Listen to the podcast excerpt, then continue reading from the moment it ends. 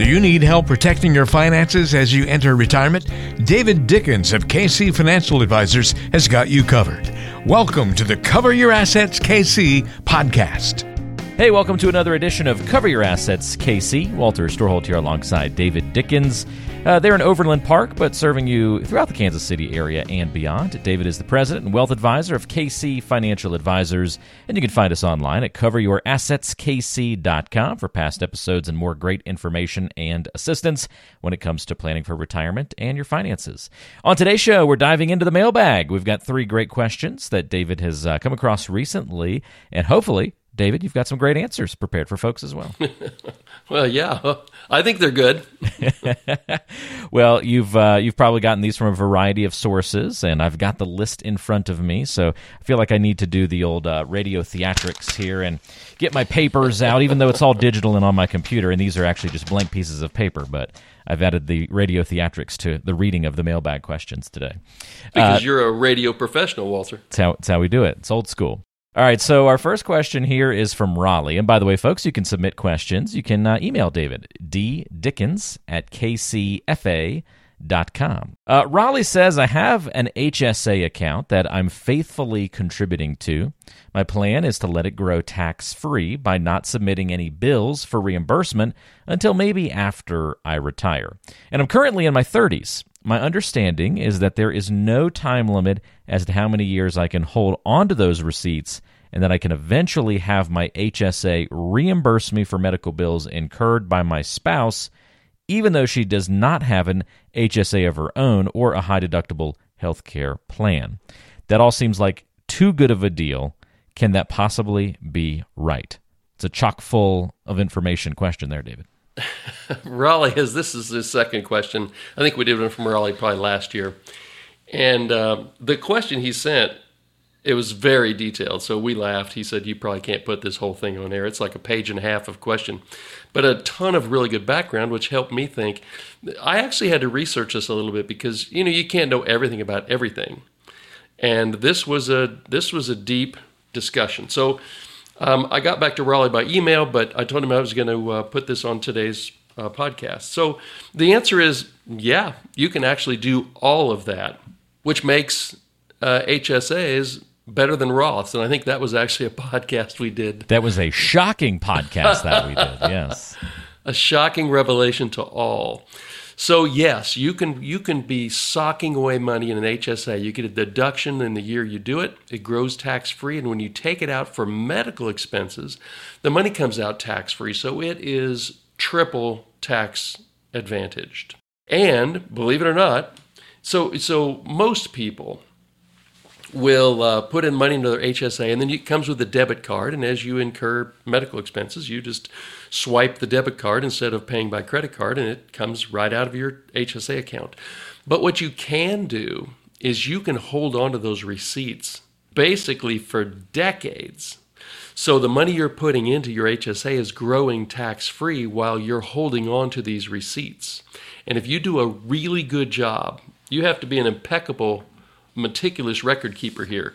But if you do that, there is no regulation as to how long you can delay claiming those actual uh, expenses against your HSA. So Raleigh's plan here is to let it grow into his 30s and 40s and 50s and 60s, and then there should be tremendous amount of growth, tax-free growth in there. And instead of claiming those expenses today, he pays them out of his cash flow and eventually pays them out of his HSA. So it's a fantastic idea. He says his his spouse doesn't even have a high deductible health care plan. Doesn't matter. The rules say you can deduct her expenses. You can document her expenses today and claim them 20 or 30 years from now.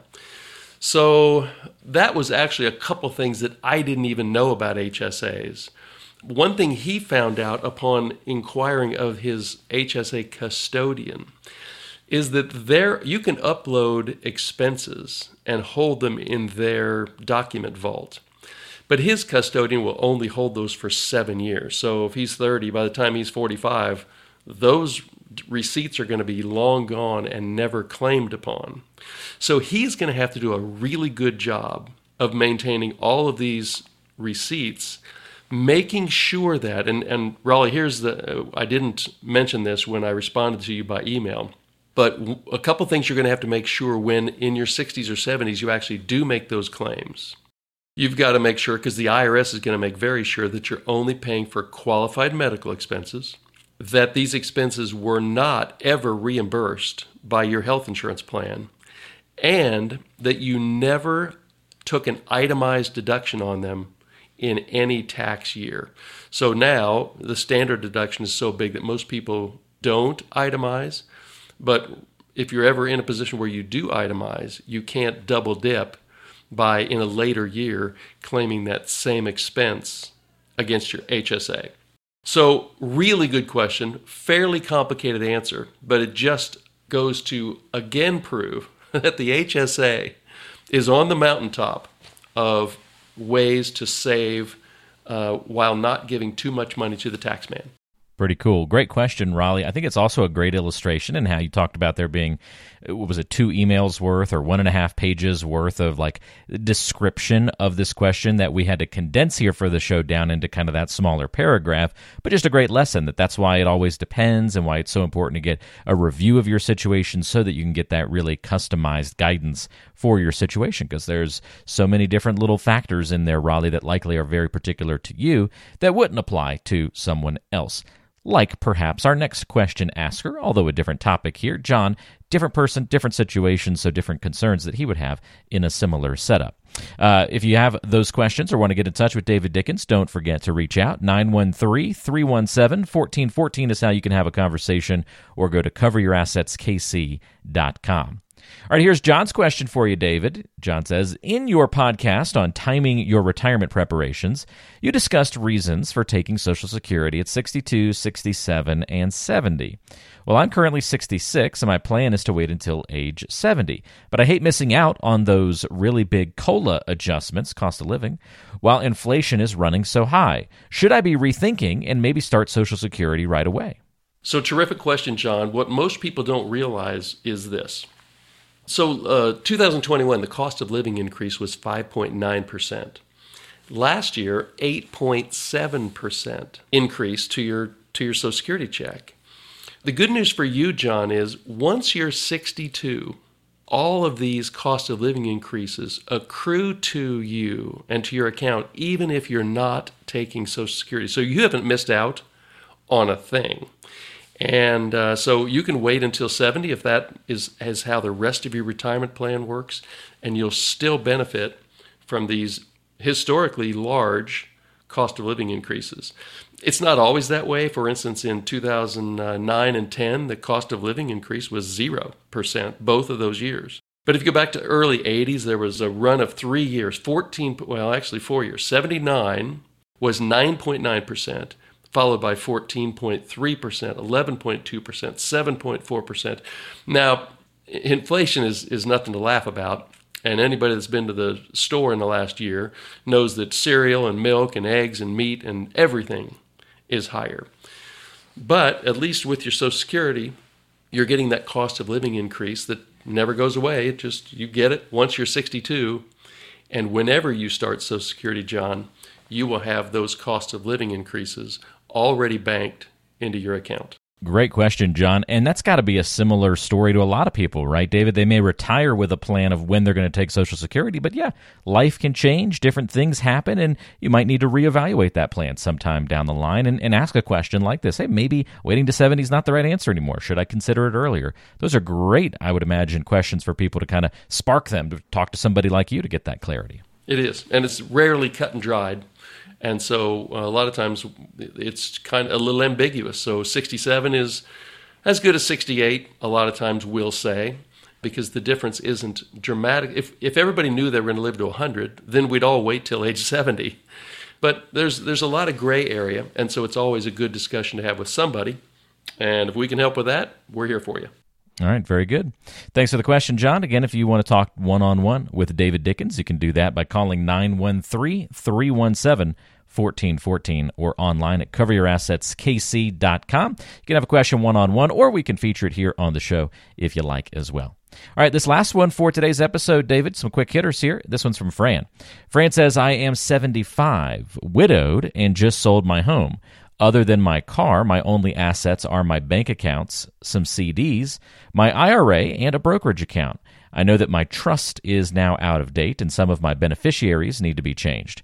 I know this isn't a legal podcast, but should I spend the $4,000 to $5,000 on an attorney to get my trust redone? So thank you, Fran, for, for reminding all of our listeners that this is not a legal podcast and this is certainly not legal advice. But I do have a couple of ideas for you. From a non lawyer's perspective, the need for a trust in your life has just gone dramatically down. Now, if you've got maybe you have some heirs who are physically challenged or otherwise, and there are good reasons for you to have a trust if, if that's the case. You need to control things from one reason or the other from the grave.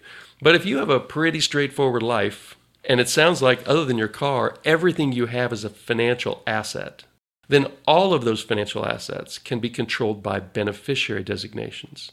Your CDs, absolutely. Your bank accounts, absolutely. The person that sits in the lobby of your bank or credit union can help you with those beneficiary designations. Your IRA already has beneficiaries named, and you just want to check those to make sure that they're still correct. The last podcast we did, I think, or maybe two ago, discussed maybe leaving some money in IRAs or Roth IRAs to some young people in your life. So that might be something you want to revisit. Um, and then your car, well, you should have a beneficiary designation on it too. And all you have to do is go to the DMV, which you can get in line on your phone on their app. You walk in and you tell the nice person that helps you, I need to add a beneficiary designation to my vehicle. And in about 30 seconds, you'll have that taken care of. So you might need to revise your will because maybe there's some rings, some jewelry, some furniture, some other things that you want to make sure go to specific persons. But based on what you've told us here, Fran, it's highly likely that you have outlived your need for a trust. I'd still go in for an inexpensive an opinion by an attorney but I'd sure ask a lot of really hard questions about how a, a revised trust is going to benefit you and your heirs. Is it tough for you, David, when the legal world does blend with this financial world, or do you find that relatively easy to navigate and coordinate with uh, with those other professionals?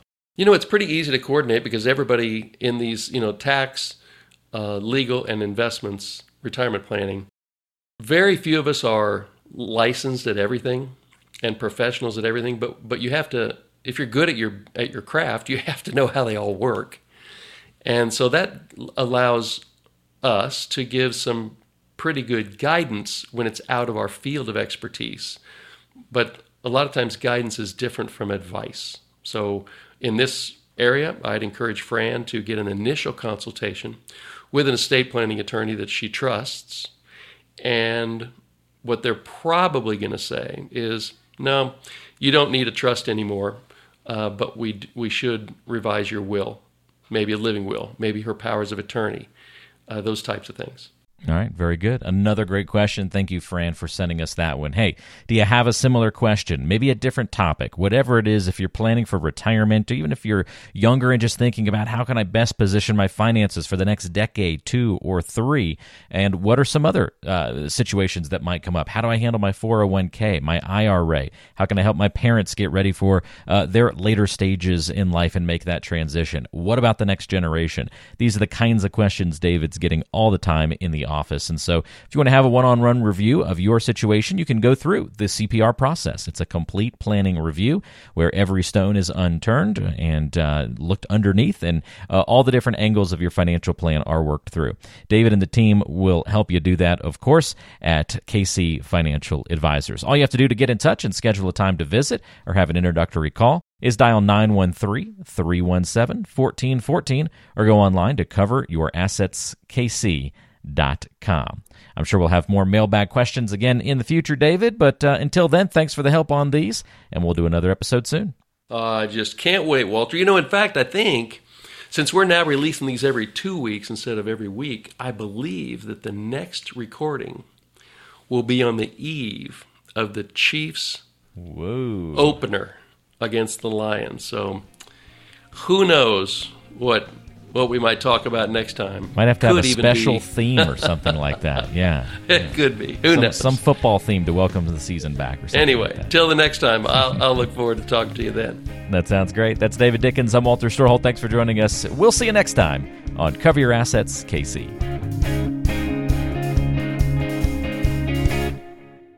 Advisory services offered through Creative One Wealth LLC, an investment advisor. KC Financial Advisors and Creative One Wealth LLC are not affiliated. We are an independent financial services firm helping individuals create retirement strategies using a variety of insurance products to custom suit their needs and objectives. The information and opinions contained in this program have been obtained from sources believed to be reliable, but accuracy and completeness cannot be guaranteed. They are given for informational purposes only and are not a solicitation to buy or sell any of the products mentioned. The information is not intended to be used as the sole basis for financial decisions, nor should it be construed as advice designed to meet the particular needs of an individual situation. This material has been provided by a licensed insurance professional for informational and educational purposes only and is not endorsed or affiliated with the Social Security Administration or any government agency. It is not intended to provide and should not be relied upon for accounting, legal, tax, or investment advice.